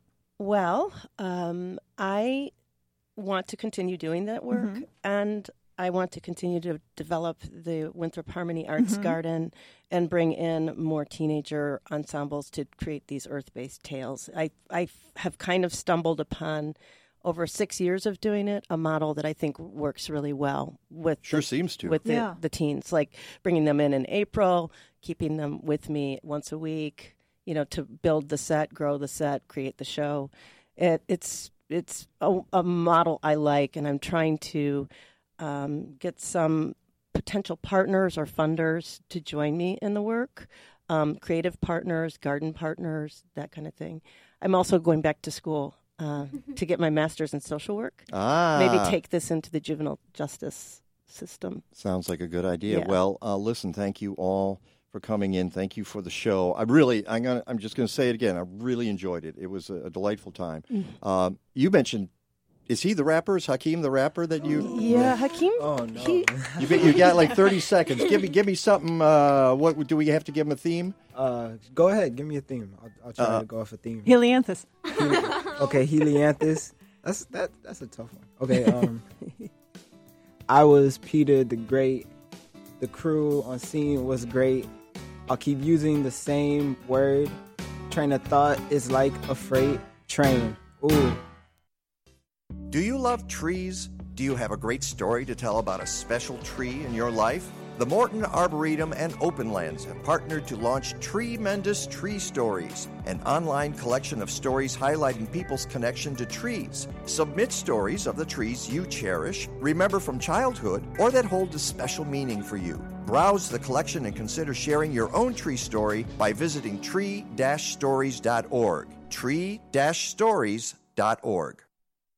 If you're a landscaper, educator, administrator, or even a homeowner who's figured out that uh, a couple of junipers and a lawn just ain't sustainable, the 2018 Impact Conference is for you. Presented by the Illinois Landscape Contractors Association, this day long event looks at how plant communities, soil, natural lawn care, stormwater management, and designing for habitat are long overdue parts of smart landscaping. Impact is October 16 at the Chicago Botanic Garden. Go to ilca.net slash impact conference. Hi, this is Ron Calga from Mighty House. We're on every Saturday from 7 to 10 a.m. right here live on 1590 WCGO.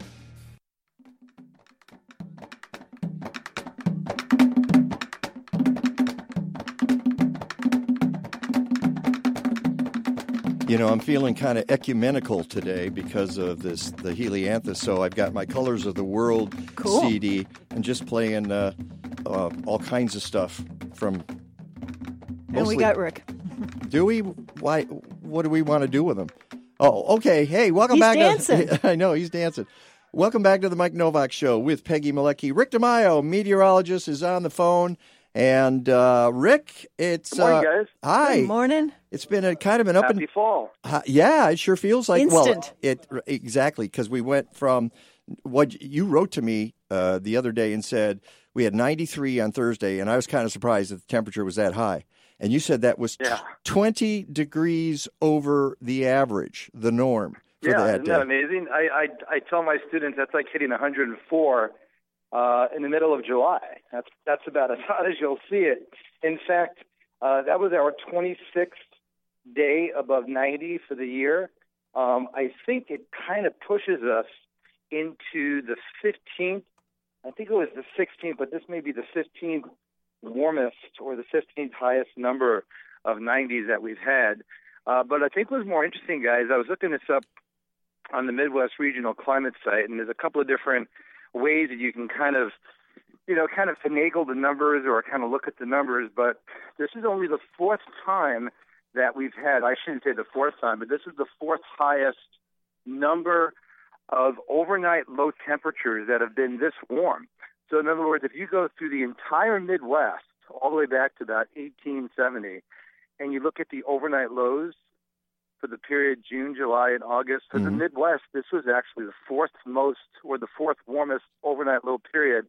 So, again, we, we talked about this before that the summer season that basically just ended officially, I guess, yesterday or maybe on Friday when the cold front came through Yeah. uh, was not so much defined by the afternoon high temperatures, but the overnight low temperatures. And I think if you recall, Thursday night, it was literally like 85 degrees Yeah. at midnight, which is just unheard of for this time of the year. Yeah, you know it's interesting, and and maybe we'll get a comment from uh, Marty, who's uh, still in the uh, uh, the studio with us from uh, from Green Scene Chicago. I mentioned earlier in the show, Rick, that I thought this summer was sneaky warm uh, because it didn't Yeah, it did yeah. it didn't feel like it was, and you just you just proved that by talking about the overnight low temperatures uh, of the, Right. the fourth highest because I I had a really good tomato crop and uh, I wasn't prepared to because it didn't because we had such a cool spring and rainy and it seemed to set everything back and everybody had a hard time. You you guys probably had a hard time getting stuff planted in the spring because it was cool and rainy. I'm talking to uh, to all the folks in the studio here. Uh, Marty, how did you find that things grew? Uh, did you have uh, a good tomato crop this year? We we have an excellent tomato crop, but they're still not ripe. Well, okay. Well, see, I've gotten a lot of mine got ripe. I mean, I now you have you're limited by how much sun you get in that little area. Unfortunately, I, and I've seen a lot well, of the tomato uh, the tomato in the beds are way in the back, and they So do they get a lot of sun. But we I actually started those from seed with Mm-hmm. with teenagers in a high school um, that I Oh, teach wow. at. So my tomatoes were started from seed, and and um, they're they're coming along. I, I tell you what you need: Happy Leaf Grow Light, really? Happy Leaf LED. Okay. All right. Okay. We know where you can find some. Yeah. Okay. really? Yeah, no, that's what we use, and I grow mine indoors Yeah, me to too. get them started. But but but but back to Rick, it. I was surprised at how warm the summer was because it didn't feel like that to me. So um, Yeah, yeah, and and again, like I always tell people, you know, when you start to pull apart, you know, climate numbers, and you kind of go, yeah, but this didn't happen because we didn't have any of this. You- You're you're really not understanding all the different ways that climate numbers can aggregate into certain type of um, what I'd like to call, you know, objective phenomena, where you go, okay, this is what actually happened, as opposed to subjective phenomena, which is what people generally tend to feel, which is generally what they tend to be used to. And and and that's where a lot of times people go. Um, I actually, asked my students, and this was kind of interesting on Thursday. I go, how many people actually heard the term near record high for the couple of warm days that we had the week before, and then on Thursday? And the thing is, you didn't because you're kind of used to it being warm. But actually, when you're talking 15 to 20 degrees above normal, that's a really big deal. Yeah. So it, it always it always tends to be a part of more the subjective conscious that people are not going to basically observe certain odd things about climate. And I think this this summer kind of you know pans out from that standpoint. You know, and I want to say, you guys here uh, in the studio uh, again, we've got Evelyn, Hakeem, and Ada. Um, this is, and they're waving to the camera, which is great. okay, this is the time to do it. This guy teaches at Loyola, Rick DeMaio, and he teaches climate and weather, and that's a great thing to study. You guys, uh, some of you, uh, Hakeem, yeah. Oh, can you put? Can we get Hakeem? Okay, go ahead, Hakeem. Where do you think like the climate is taking us? Ah, that's a question for you, Rick, from uh, from Hakeem, one of our students. Where do you? Where do you, where do you like question think again? the climate is going? Because like you're saying like record, near record high t- climate. Like where where is this leading Um, to? Well, well, I, I think Hakeem, and, and you have to almost say, you know, where is it? Where is it heading? Depending on where you live, because in certain part, in some parts of the United States, we haven't seen much in an increase in overall temperature, but we've seen an, an increase in the overall, um, you know, rainfall, particularly across the southeast up into the northeast. Studies have shown that summers really haven't gotten hotter, but they've gotten much more humid, and that comes from a standpoint of how does that affect, you know, what what we call the ecosystem and the biosphere. Um, I don't know how many people were out over the last week, but the mosquitoes, Mike. Oh, yeah. past week was a- I got We two bites just that. this morning. Mm-hmm. Yeah, they all know it because they were performing outdoors. it was a war with the mosquitoes. yes. Yeah, it, it was it was unbelievable. So from that standpoint, if you work for a certain you know city, if you're a mayor of a small town, do you have to then worry about during times when you have extreme rainfall events? Do you have to worry about possibly spraying a second and a third time? And is that in your budget? Okay, Right. that's one thing I always like to think about is how it affects money. And then when you talk about climate change, say in the desert Southwest, where we think more about heat and drought and lack of water, okay, how do you then go about setting up your community for the back end of the summer when you don't have enough rainfall? Okay, now you're now you're a mayor or a local official in a mountain ski resort out in Colorado.